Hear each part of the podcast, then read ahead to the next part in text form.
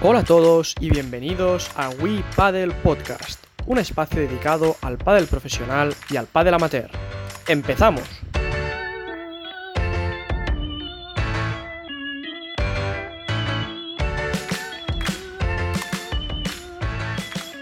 Buenas a todos, bienvenidos al décimo capítulo de Paddle Podcast. Encantados una vez más de teneros aquí escuchándonos. Nosotros, como siempre, somos Uri, Nacho, Xavi y yo mismo Chete del equipo Pulidep. Hola a todos, bienvenidos compañeros. Buenas chicos. Hola chicos. Hola. Bien, hoy nos visita Uriol Muyés, un referente en el panel de menores, tanto a nivel catalán como español. ¿Qué tal, Uriol? Bienvenido y gracias por estar con nosotros. Muy buenos días. Muchas gracias a, vosotros por darme la oportunidad de estar aquí con vosotros. Bien, Uriol, antes de nada, Xavi nos cuenta un poquito quién es Uriol Muyés. Bienvenido, Uri, y gracias por estar otra vez aquí con Hola, nosotros. Hola, Xavi, ¿qué tal? Eh, ¿qué tal?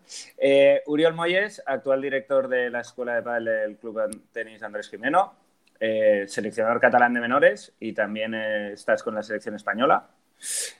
Naciste el 17 de marzo del 70 en Barcelona, donde actualmente resides. Has estado como director de padre en varios clubes, entre ellos eh, Indor Gabá y actualmente el Jimeno. Eh, has sido entrenador de algunas jugadoras de World Padel Tour, o los has acompañado, has estado gestionando a Gemma, a, Paula y a Ana Cortiles, entre unos cuantos, unas cuantas. Y podemos afirmar que eres uno de los entrenadores más influyentes de menores de nuestro país. ¿Vale? Eh, Nacho, todo tuyo. Bueno, Uri, un referente eh, como entrenador a nivel de, menores, de, entrenador en general. Pero cuéntanos un poco eh, tus inicios de entrenador, cómo fueron, cómo surgieron.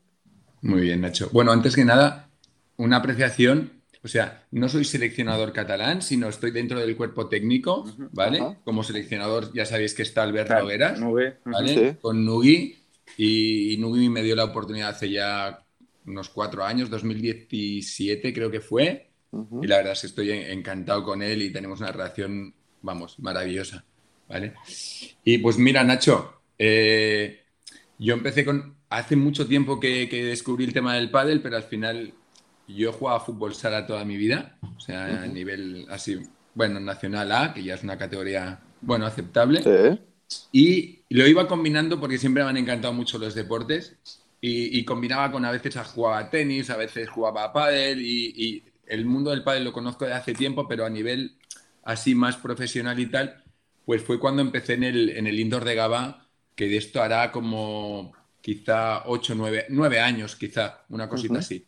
Y ahí empecé un poco gestionando el indoor de Gaba como contable, porque yo siempre, siempre he sido contable, o sea que, que, mi profesión realmente es la de, la de contable.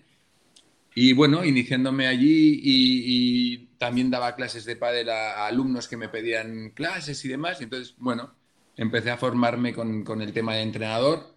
Pensé que cuando al final, si realmente te quieres dedicar a esto, tienes que, formarte y para mí esa es una de las claves y una de las cosas que a veces sabemos que hay un poco, bueno, un poco bastante intrusismo en esto. Y yo sí que cuando me puse en esto dije, aquí o nos formamos o si no, no, no vale la pena continuar. Y bueno, y empecé en el indoor de Gaba.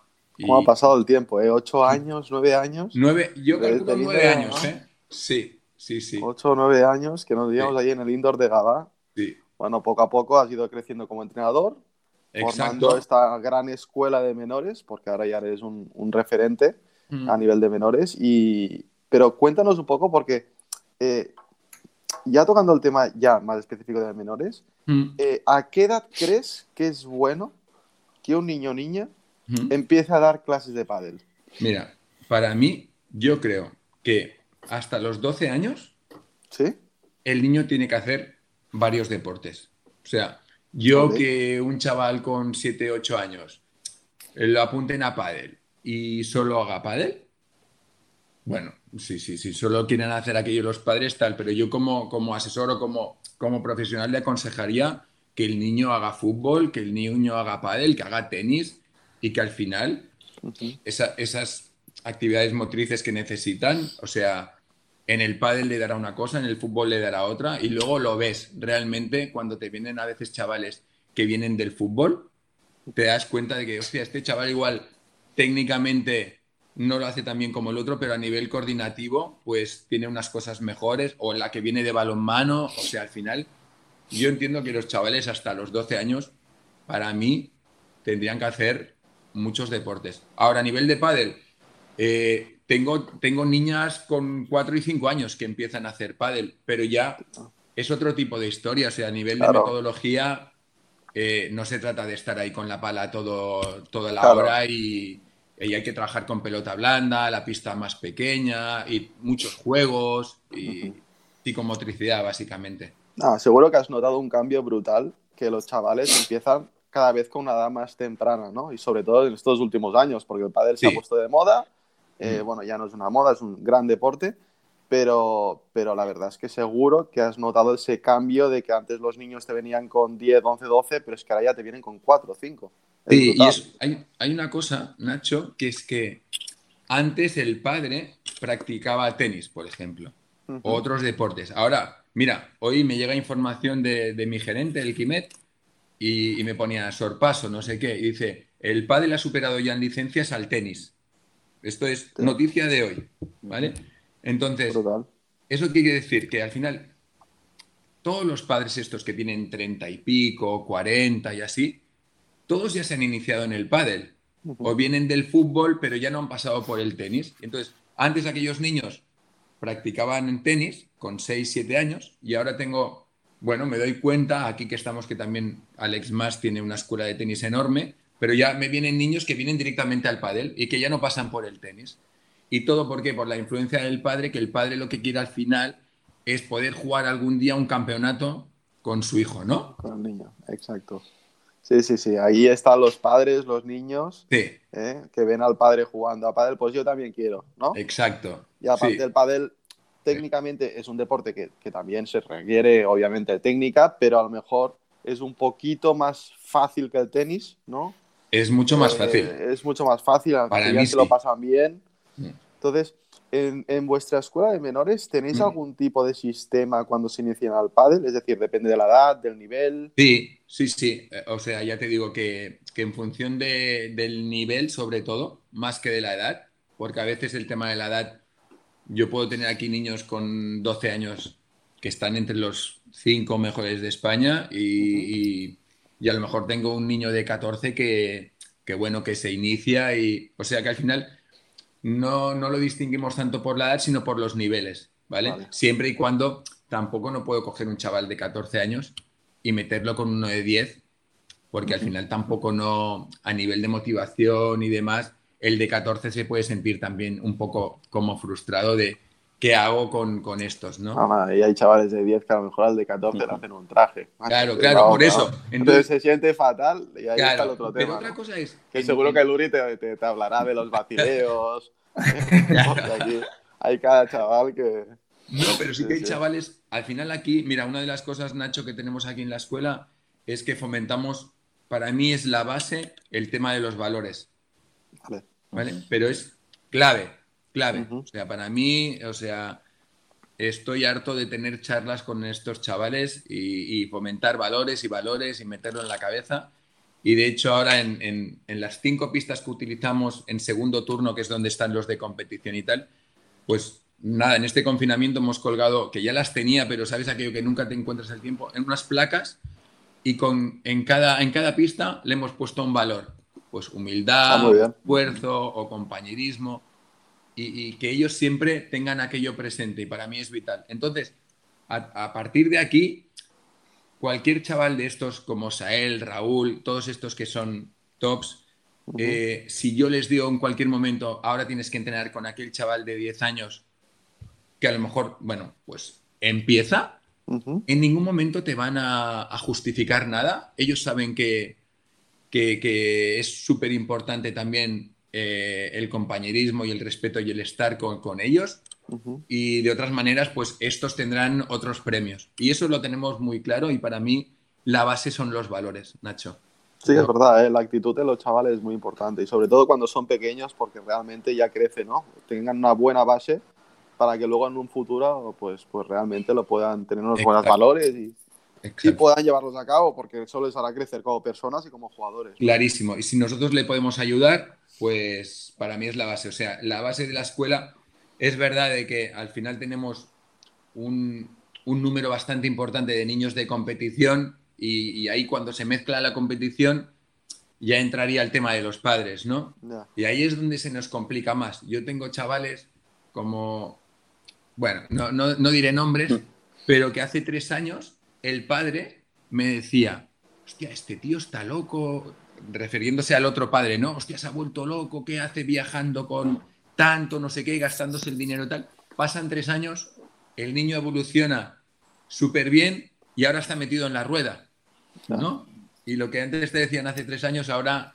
Lo hacen ellos. Claro, entonces para mí el tema de los padres y valores es igual de importante, o sea, ellos tienen que fomentarlos en casa, nosotros tenemos que fomentarlos aquí y el objetivo final de estos niños es que puedan ser buenas personas en la vida. Totalmente de acuerdo. Olvidémonos de que vayan a ser profesionales, que vayan a jugar World Padel Tour y todo esto, porque si les marcamos con 13, 14 años, les ponemos la idea esta de, bueno, a ver si en tres años puedes estar jugando tal, es que lo echamos a perder, porque entonces entra la frustración y entra una serie de cosas se queman los niños, entran en los valores que no se tienen, es un desastre. Totalmente. Aquí Uri empezará con la parte más bueno, de valores. Hablaremos un poquito de la escuela. Bueno, primero Uri, gracias por estar con nosotros. Gracias a vosotros. Eh, como decía, antes de entrar un poco otra vez en, la escuela y demás, como decía Xavi, te hemos visto fotos con, Paula, con Gemma y tal. Cuéntanos un poco cómo surgió esta experiencia, pues, cómo pues, fue. Pues mira, te cuento rápido. O sea, yo conocí a Noelia Márquez, ¿vale? De cuando estábamos en el indoor.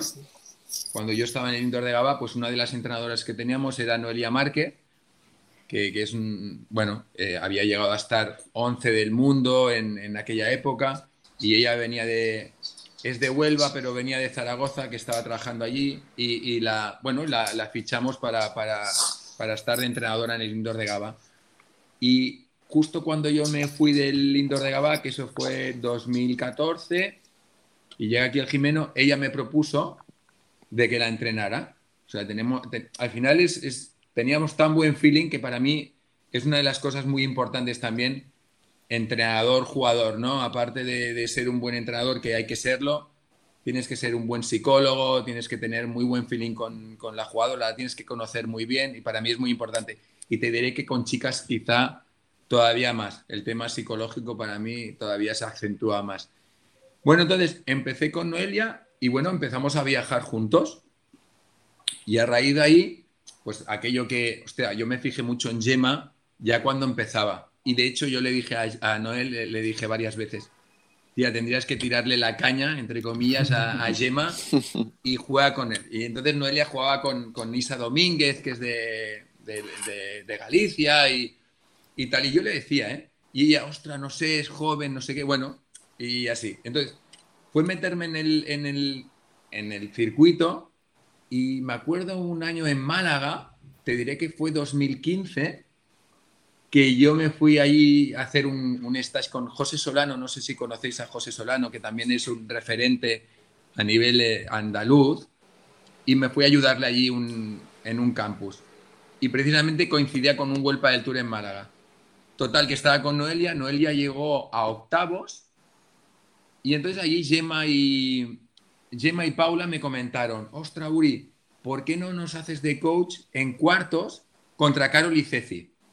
¿Vale? Me acuerdo, partido contra Carol y Ceci con Rodrigo Vide, con Carol y Ceci y yo, pues un, un llegado en eso, que digo, aquí me he metido un embolado que flipas, ¿no? Porque realmente tenía la experiencia de Noelia, pero no para yo verme metido en, partidos de esa clase porque pues entiendo que no tenía la experiencia, pero bueno, a veces uno tiene que... Y yo que soy un tío echado para adelante y que me gustan los retos, dije, venga, va. Bueno, total, tres horas de partido y ganamos tercero 6-4 o 7-5, vete a saber, ¿no? Bueno, yo sacaba el partido y pienso, bueno, ya está.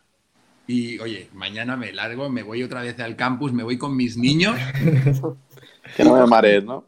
Y cogen eh, Gemma y, Paula y me dicen, Uri, mañana te queremos con nosotras en, el pabellón. ¿sabes? Pabellón contra, creo que era Marrero y Cata, si no recuerdo mal, ¿eh? Y con, y con Juan Alday, ¿no? Juan Alday, yo lo conocía porque Juan Alday había estado en el CTC en Castelldefels, jugando por equipos y había estado incluso, yo creo que, que Juan había estado como entrenador también por ahí. Entonces, claro, con Juan nos conocíamos, pero él decía, este tío, el del fútbol sala, y que nos tomamos aquí un café y de repente nos vemos al cabo de dos, dos años o tres años y el tío me ve ahí en el, en el pabellón, ¿no? Y hostia, para mí era una sensación rara y os lo cuento ahora como primicia, pero yo pensaba, hostia, yo qué sé, en aquel momento yo creo, cuando empecé, me estaba sacando algún tipo, algún curso, pero todavía no tenía ni titulación, ¿vale? Que de hecho hay, hay muchos entrenadores de Volpa del Tour que no tienen el nivel 1 o nivel 2, pero que en Volpa del Tour, al ser una empresa privada, puedes hacerlo sin tener la titulación, ¿no? Y yo pensaba, hostia, solo falta que pabellón lleno. Y aquí venga el juez árbitro y me diga que tú no puedes estar aquí sentado porque, ¿sabes? Hostia, lo que llegué a sufrir. Pero bueno, experiencias que luego, a raíz de ahí, se te van abriendo puertas, ¿no? Y al final, bueno, contento. Y de eso conocí a Gemma y Paula. Cuando acabó aquello, acabaron mal con el entrenador que tenían y me propusieron durante un mes que les ayudara hasta que encontraran otro, otro entrenador. Y bueno, tuve ahí bien. Y, a partir de aquí siempre he tenido muy buenas experiencias con Gemma, con Lucía. Y, después de eso, Uri, hemos visto que tienes que sigues entrenando jugadores buenos, bastante buenos, incluso gente que, puede jugar previas y demás. Eh, aunque ¿Cómo compatibilizas el llevar la escuela de menores con esos entrenos de...? Porque la escuela entiendo que, es grande y te lleva mucho tiempo. Correcto. Mira, yo el año pasado, en, septiembre, cuando íbamos a, empezar la... No, en julio, antes de empezar la temporada, mi gerente, el Quimet García, me dice, Euritio, no puedes seguir así. O sea, tienes que buscar a alguien y ponerlo como, como director, como coordinador de la escuela de chavales porque claro, al final yo compagino lo de Vuelta del Tour porque yo llevo a Sandra Baibé y con Sandra llevamos tres años entrenando cada día. Entonces, claro, eso también me supone, yo no llego a la pista y, digo, venga, hoy a ver qué hago, sino que todo esto al final hay que prepararlo, yo visualizo muchos partidos, soy bastante muy friki del pádel, o sea, a un nivel, usted, yo te diría, y, vamos, no, no, le llego ni a las horas de zapatos, pero muy rollo Guardiola, de analizar todos los partidos exactamente cómo juega aquella jugadora o cómo juegan las de arriba. Yo entiendo de que genios no hay o hay muy pocos y por lo tanto si tú eres inteligente al final lo que tienes que hacer es copiar lo que hacen los buenos. Copianos no ves. ¿Vale? Para mí es, es vamos, eh, es la clave. Entonces, yo con Sandra le digo muchas veces, digo, mira, vamos a analizar el partido de Marrero y quiero que todas las derechas que haga Marrero me analices qué porcentaje tira por arriba y qué porcentaje tira por abajo. ¿No? Y dónde tira por arriba y por abajo, dónde juega. Y te darás cuenta exactamente cómo juega ella. Entonces, si al final Marrero es la número uno y juega así, y no se complica, porque si hiciera cosas súper difíciles, te diría, Jope, Sandra, que a lo mejor pero la diferencia de Marrero, aparte de jugar lo bien que juega y que no se equivoca nunca, es la capacidad que tiene de, concentración y por eso no se equivoca, ¿no? Y ha sido como lo, que ha sido. Pero al final, ya te digo, ¿eh? Es un tema de copiar. Entonces, Uri, llegó un momento que dije, o ficho a, en este, en este caso, mira, eh, había coincidido varias veces con Darek Riva, que estaba en Baidurech, y hostia, me parecía un tío bastante bastante parecido a mí en el sentido de que veía que le, encantaba esto. Y para mí hay una cosa que si te tienes que dedicar a algo, y lo he hecho siempre en cualquier trabajo, es que te tiene que molar, que tienes que llegar al trabajo y tienes que decir, ¡fuah, qué guapo! Ahora es, un lunes a las 9 y voy a empezar a trabajar, ¿sabes?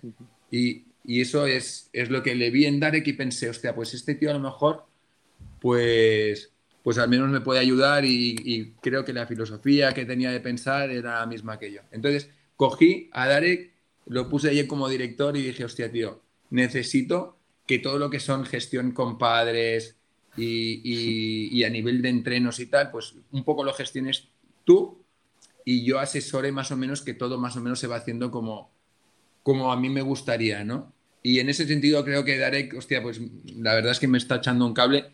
Y ya no solo de Darek, sino que al final tengo un equipo ahí de 13, 14 entrenadores que todos suman, que para mí es lo importante y lo más difícil, ¿eh? gestionar eh, equipos de personas. Tienes que tener ahí un poquito de don de gente y, saberlo llevar. y entonces ya está. Entonces, Uri, lo que dice es, Darek, te paso esto y aunque yo esté también pendiente, pero ya sé que hay alguien responsable, y poderme dedicar más a, pues ahora pues estamos entrenando por la mañana casi cada día también con Eric Ginel, David Quirós, eh, entonces está Sandra, ayer también vino eh, Guille Closa y también me comentó, ostras, uy, a mí me gustaría formar parte de esto. Luego tenemos chavales que son ya juniors como Sergi Puertolas, eh, Sael Martínez, que son chavales de estos que, que bueno, que, que tienen una ilusión, que es lo que yo quiero, que tengan ilusiones, sino que no, que tengan metas ni objetivos, sino ilusiones. Y con estos chavales podemos empezar a montar grupos de competición por la mañana, que eso también está chulo. bueno. así, como Uri lo tiene gestionado.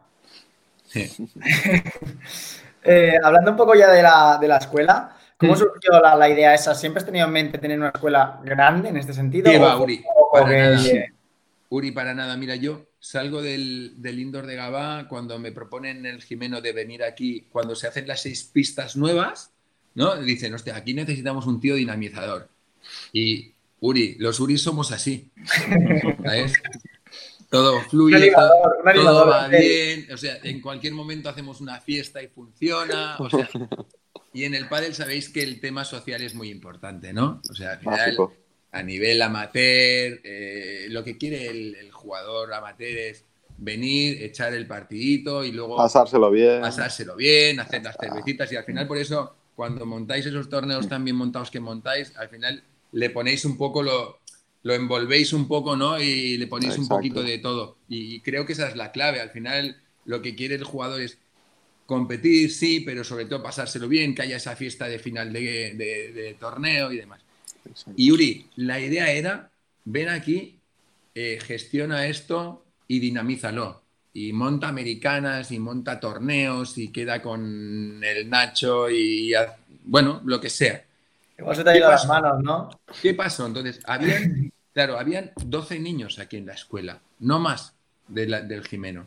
Cuando yo me fui del indoor de Gaba, todos esos niños que teníamos, que habíamos montado como una, un poco de escuelita, pero nada, sin, sin, sin ánimo de tampoco de competición ni de mucha cosa, todos se vinieron. Dime flautista de Melín, dime, lo que quieras.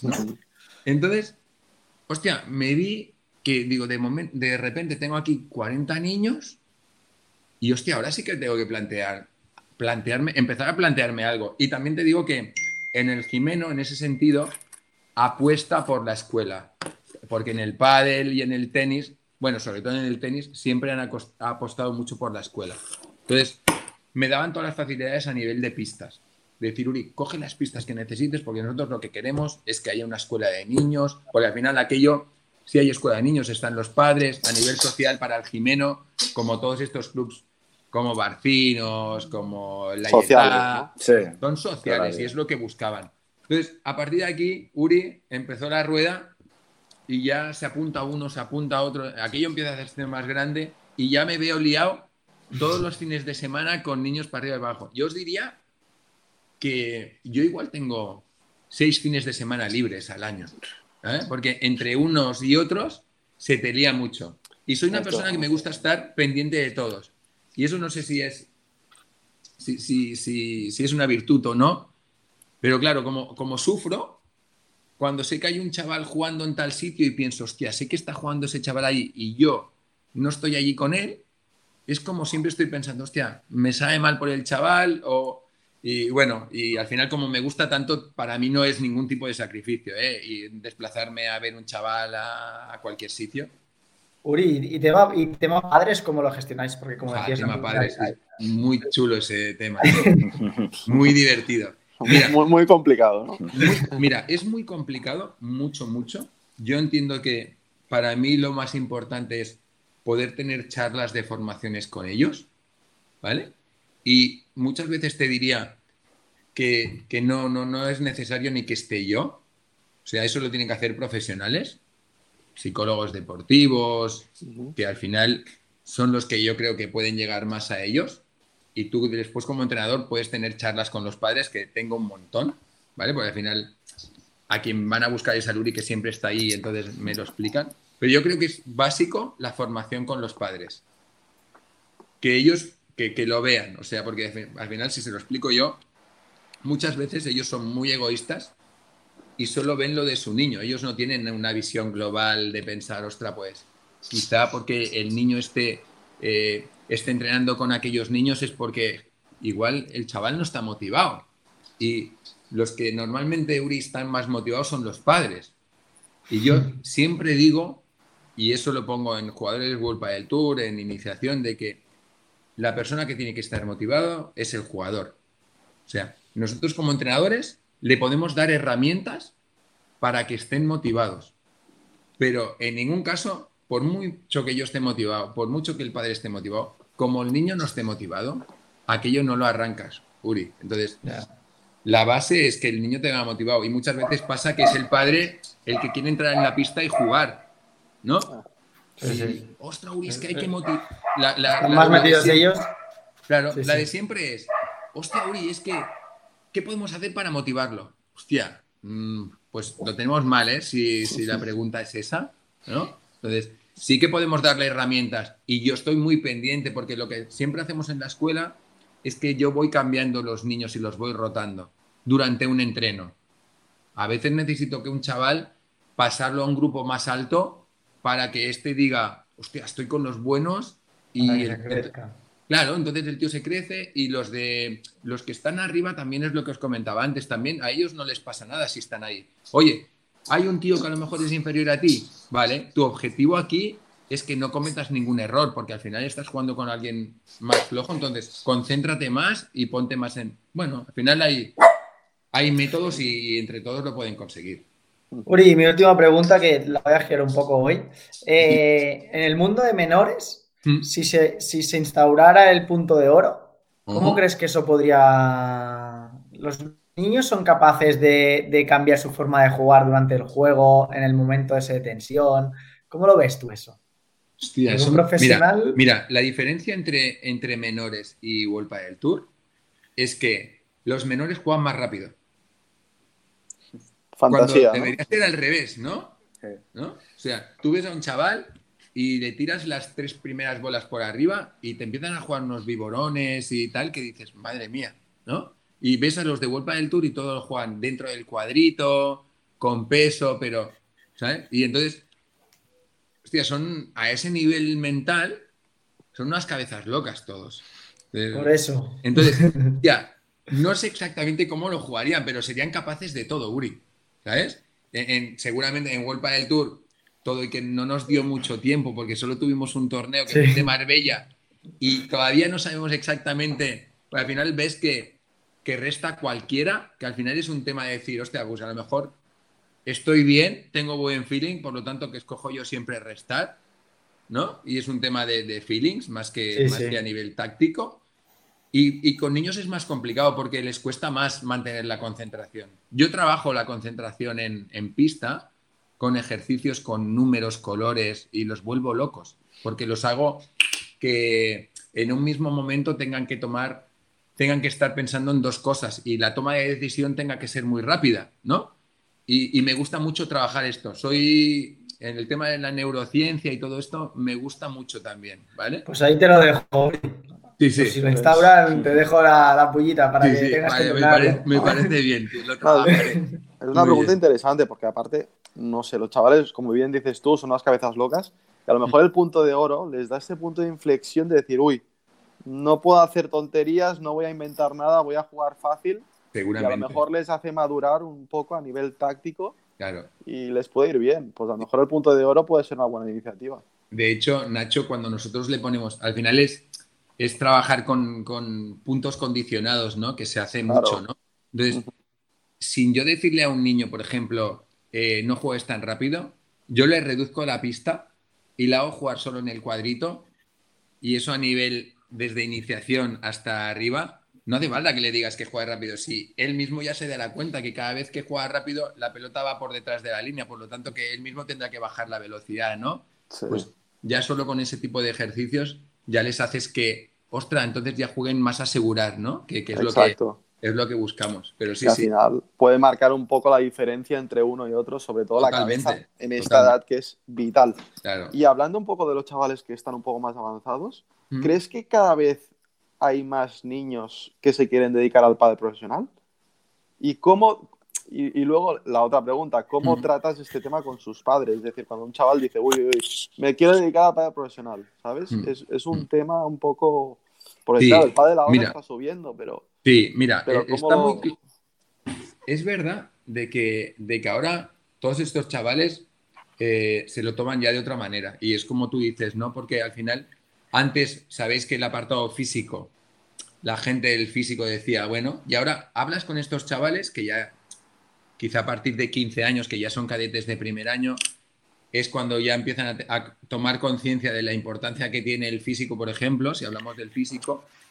Y, en ese sentido, cuando le preguntas, ¿qué porcentaje crees que, tiene importancia la pista o el físico y tal? Y te dicen 50-50.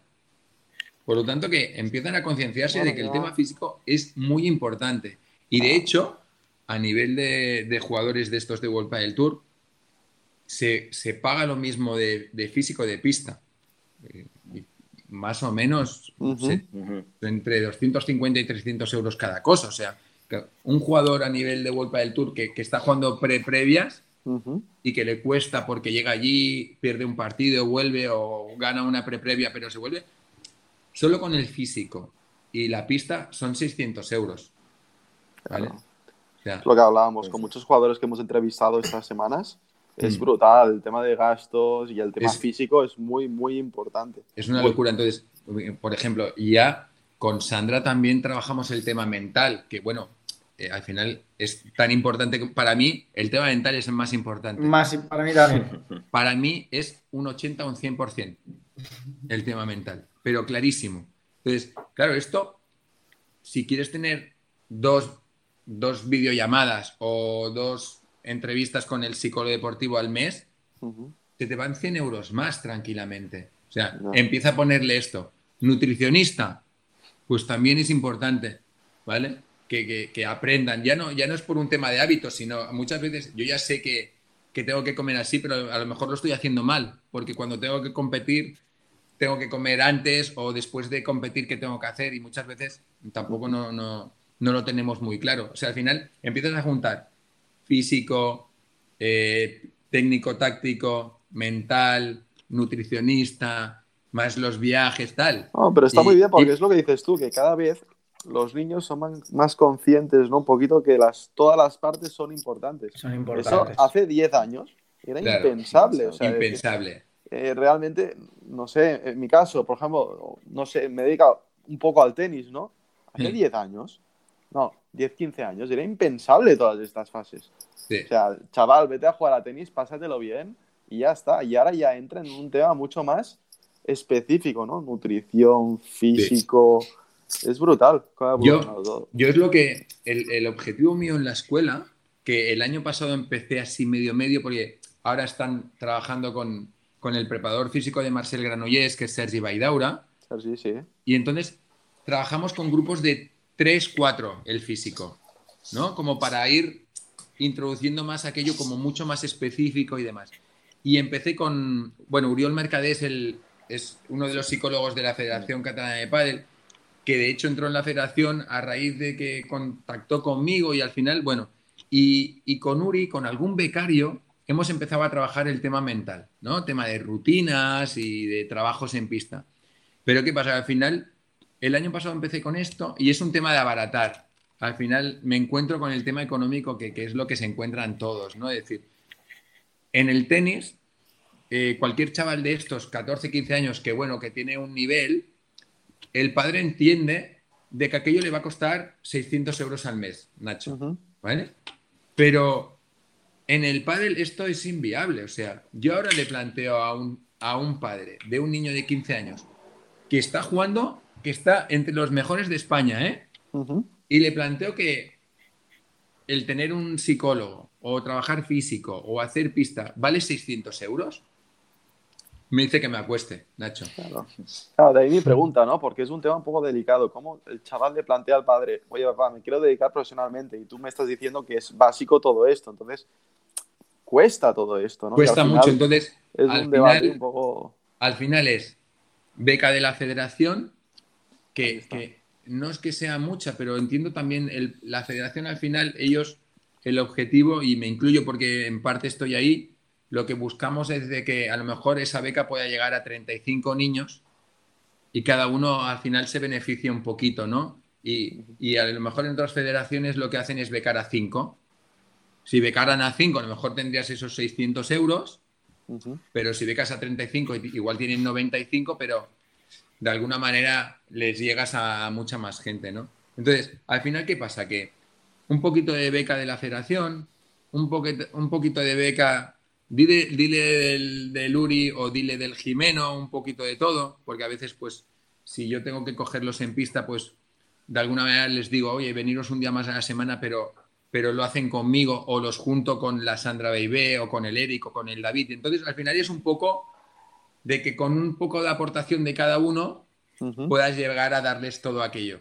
Ayer me reuní con, bueno, con, un, con un coach que tenemos aquí que trabaja en una academia de tenis y que le gusta mucho también el tema, bueno, de, de tema mental y le pedí un presupuesto de cara al septiembre. De decir, tengo un grupo de 15, 20 jugadores y a ver qué me pasa mensualmente y eso lo tendré que prorratear y repercutirlo individualmente a cada padre. Ahora, cuando llega el padre, a ver qué padre me dice, vale, Uri, yo quiero pagar 50 euros más al mes, pero quiero que mi hijo trabaje el tema mental. Mm, igual me encuentro que son seis Nacho los que quieren hacerlo. bueno, pues. Es una barrera, ¿no? Que claro, pero para mí, pasarla. pero para mí, como decía Uri, es súper importante y no lo voy a trabajar con niños de 12 años, pero con chavales de 15 o 16 que ya igual sí que van encarados a, a lo mejor a, a, que puedan llegar a cumplir esa ilusión, porque yo al final el tema profesional, esa palabra, me, tengo mucho respeto al tema profesional, porque decirles a estos chavales eh, que si la aspiración es ser profesional, la aspiración es ser profesional en lo que estudien para mí. En el padre no, porque porque la probabilidad de que llegue va a ser muy baja. Es muy baja, al final es... Va a ser muy baja porque yo veo pre-previas y he visto muchas y sé el nivel que hay y te, aseguro que, se parten allí todos ah, para llegar arriba. Es brutal. Y la actitud que tienen, ¿no? Que siempre lo hablamos, que es, o sea, la motivación, extra motivación que tienen los de pre-previa, casi más que los de cuadro. Claro. increíble. Entonces, hay, mucho nivel y yo que estuve también, bueno, o que estoy en la española, claro, al final estoy con, los top de la española. Y ya tenemos ahí chavales de 16, 17 años, como Yanguas, Iván Ramírez y toda esta gente, que ya se, alguno hasta se ha llegado a meter en, cuadro, o sea, para que veas el nivel de, que sube, o sea, que al final mm, ponerles ahí la, la, miel en los labios. Estos dos, si no recuerdo mal, han hecho octavos y todo, creo, de Agua Ramírez y todo. o sea, no solo cuadro. al final son chavales que, ya están ya a nivel profesional. Bueno, es que son profesionales. Edu, Alonso, Iván, hay, hay varios de estos que están allí ya. O sea, que el nivel es brutal, entonces hay que calmarlos y, hacer, al final tenemos, les marcamos objetivos a ellos, ¿no? A corto, medio y largo plazo, pero el, el largo plazo es un año. Ya. ¿Sabes? Entonces, poquito a poquito ir, ir consiguiendo las metas que nos proponemos, pero sin marcarles objetivos de rankings. Para mí eso es lo peor. O sea, porque el ranking. claro, porque el ranking, Nacho, no depende de ellos. Porque quizá el que está entrenando en, en Málaga también está entrenando mucho. Entonces, eso no, pero al final, el que tú aprendas a competir y que cada vez consigas menos errores no forzados y todo esto sí que depende de ti. Pero el llegar ahí arriba, cuidado, porque hay muchos.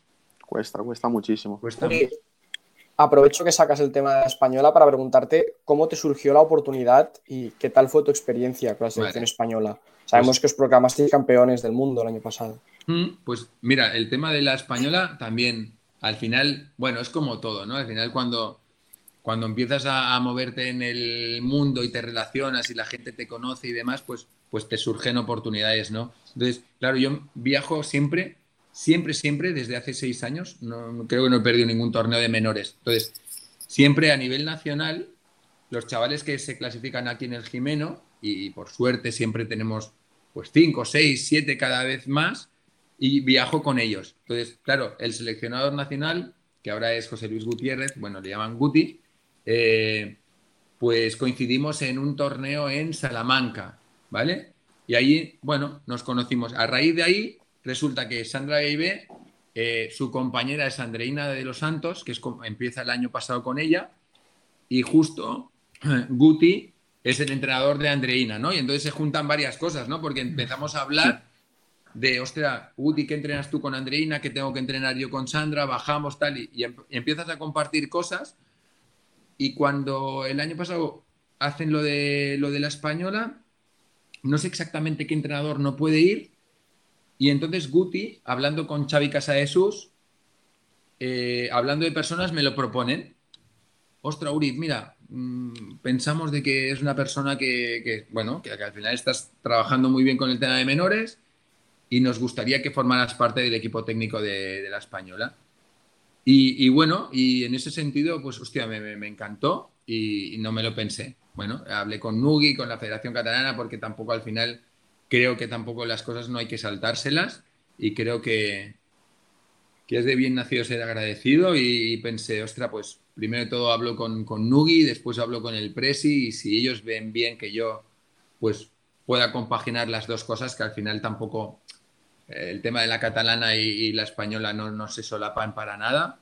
Y ellos me dijeron, Uri, coge la oportunidad. Para nosotros también el hecho de que haya un, técnico catalán dentro de la, española también, pues, pues está bien. Y así empezó. Y, la verdad es que muy bien porque con Guti tengo muy buena relación. Hemos hecho algún curso en el confinamiento juntos con entrenadores de Argentina y demás. Y, y nos llamamos cada dos por tres, igual que con Nugi me llamo con Nui casi cada dos días, pero con, con Guti también cada semana hablamos y, tenemos una relación muy, muy buena.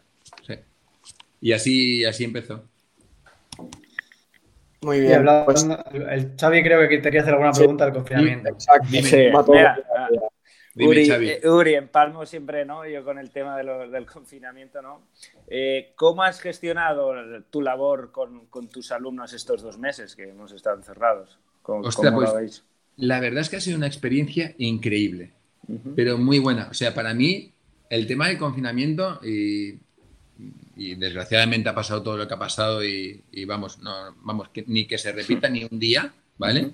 Pero a nivel mío y, siendo así, no sé, de alguna manera objetivo, es que a mí me ha servido de mucho el tema del confinamiento. Primero porque igual necesitaba un parón y estos dos meses me han ayudado a, seguirme formando, a mirar cosas y tal. Y aparte de mirar vídeos y tal, lo que hemos hecho, desde el principio yo pensé, jo, estos niños no pueden estar sin, sin pádel o no pueden estar, no puede ser que el Jimeno se desvincule de ellos así como así. Entonces yo creo que una de las cosas que tenemos en el Jimeno es que somos una familia, tanto padres como chavales y, todo lo que es el equipo técnico. Y entonces empezamos, hicimos grupos, grupos de, sobre todo con los de competición, ¿vale? Más con los de competición, hicimos grupos de cuatro y de cinco. Y lo dividimos entre entrenadores.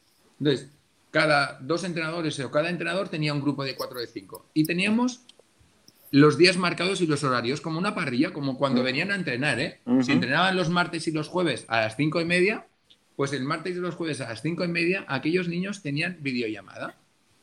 Y nos pasábamos entre hora y hora y media con ellos.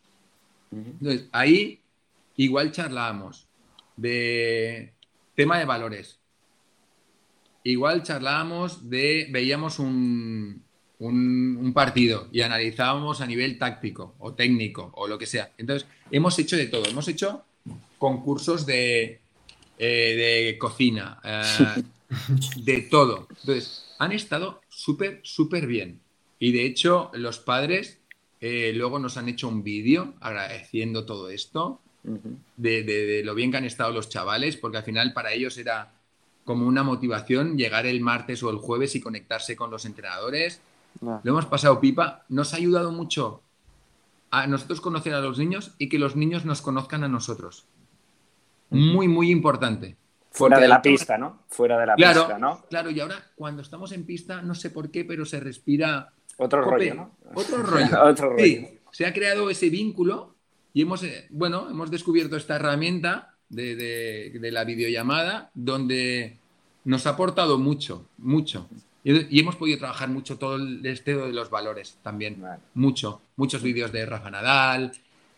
A mí me gusta mucho eh, Carolina, Carolina Marín. me encanta, eh, su entrenador también. Entonces, les he puesto muchos vídeos de esto. Al final son personas que para mí son referentes y creo que están haciendo las cosas muy bien a nivel de todo, a nivel de, profesionalidad, a nivel de, valores, de Tony Nadal, muchas historias y programas de Informe Robinson, de, de Boluda y, y, gente de esta. Y muy bien, nos lo hemos pasado muy bien. Ahora, sí, tengo que decir que las dos últimas semanas estábamos quemadísimos. Quemados, ¿no? Ya nos conectábamos como ahora. Ah. pero para hablar, ¿no? Ya casi que. Sí, era charlar. Cuando me conectaba, digo, mira, ya no tengo más fuerzas de explicaros más. Entonces, explicarme vosotros, ¿no? Y bueno, pero muy bien. Me, me has respondido a la siguiente pregunta, ¿no? Que cómo lo han llevado los chicos, ¿no? Se han implicado, han seguido todas vuestras instrucciones, ¿no? O sea. Sí, no, no, lo han llevado, ya te digo, muy bien, muy agobiados cuando les preguntabas, porque al final Están encerrados. son chavales y necesitan. necesitan salir de casa y demás, pero al final yo creo que en general todo el mundo lo, ha llevado de la mejor manera. Intentábamos que tuvieran unos hábitos, ¿vale? Entonces, que cumplieran esos hábitos, que estudiaran, que hicieran el físico, también se conectaban con Sergi Baidaura y les hacía sus sesiones de físico. Muy bien, Excelente. Muy bien, muy bien. Y por, y, por último, ¿cómo, ¿cómo, lleváis ya la vuelta a la, a la normalidad de los entrenos? Mira, en que estás más centrado, ¿no? La vuelta ha sido una locura, porque entonces cuando nos dijeron de que solo teníamos que, que en la primera fase, eh, las dos primeras semanas entendíamos como primera fase, solo se podrían hacer clases particulares, yo hablé con mi gerente, ¿no? Y le dije, hostia, pues oye, vamos a poner un precio muy económico, que el entrenador se rebaje un poco también su tarifa y al final es una cuestión de que, de que hay que sumar todos. Y tuvo una, bueno, vendimos entre, entre menores la gran parte, pero también eh, amateurs, creo que fueron más de 450 particulares. para dos semanas. una locura. Vale, la locura fue, Xavi, que a la semana nos dicen que podemos empezar escuela. Más locura. Y digo, vale, ahora todo el Tetris que tengo aquí montado, ¿vale?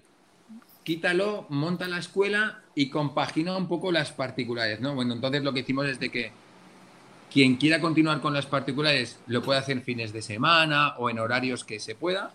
Y el que no, no pasa nada. Se facturaban esas horas que había hecho esta semana y luego ya iniciaba en escuela. Y en escuela han empezado, te diría que el 80% que está muy bien, porque al final nosotros tenemos ahora unos 140 niños, eso quiere decir que, que, bueno, con alrededor de ciento y poco son los que han empezado la escuela, que solo es para un mes, porque ahora ya estamos con lo del stage de competición, los campus de verano, por lo tanto que, jope, para mí muy bien, he visto que, que la gente tenía ganas y, bueno, sí, tomamos todas las precauciones a nivel sanitario y entonces saben que los alumnos no pueden recoger las pelotas, que el material lo utiliza el técnico, los geles están en cada pista. Bueno, es, complicado a veces, pero tenemos que adaptarnos a, lo que hay. Y es lo que nos queda. Una nueva realidad, ¿no? Exacto. Sí, sí. Es que no, hay otra. Pero la verdad es que muy bien, estoy encantado y ya estamos preparando ya la temporada de septiembre, de, trabajar cosas nuevas. ¿Vale? Muy bien, muy bien. Esto es, un no parar. Es, un no parar. No hay que parar. Perfecto, Uri. Pues ya para terminar, déjame, déjame anunciar a todos nuestros oyentes que para celebrar el décimo programa, pues sortearemos un par de zapatillas Babolat en nuestro perfil de Instagram. Así que, bueno, estar atentos porque durante los próximos días eh, indicaremos cómo hacerlo. Entonces, pues Uri, dicho esto, te, me toca despedirte y agradecerte una vez más pues estar aquí con nosotros y dedicar este, este rato a hablar de, del pádel y del pádel menores. Pues ha sido un placer porque al final se hace una, una conversación muy amena y no sé, para lo que queráis ya sabéis que estoy aquí y por charlar no será, o sea que no, se me acaban las palabras. No somos un poco grandes por eso, Uri. Tendremos que ampliar Muchas gracias. Muchas gracias. Que vaya bien. Hasta luego. Hasta luego. Gracias. Y esto es todo por hoy. Gracias a todos por escucharnos. Nos vemos el próximo jueves a la misma hora con más Padel.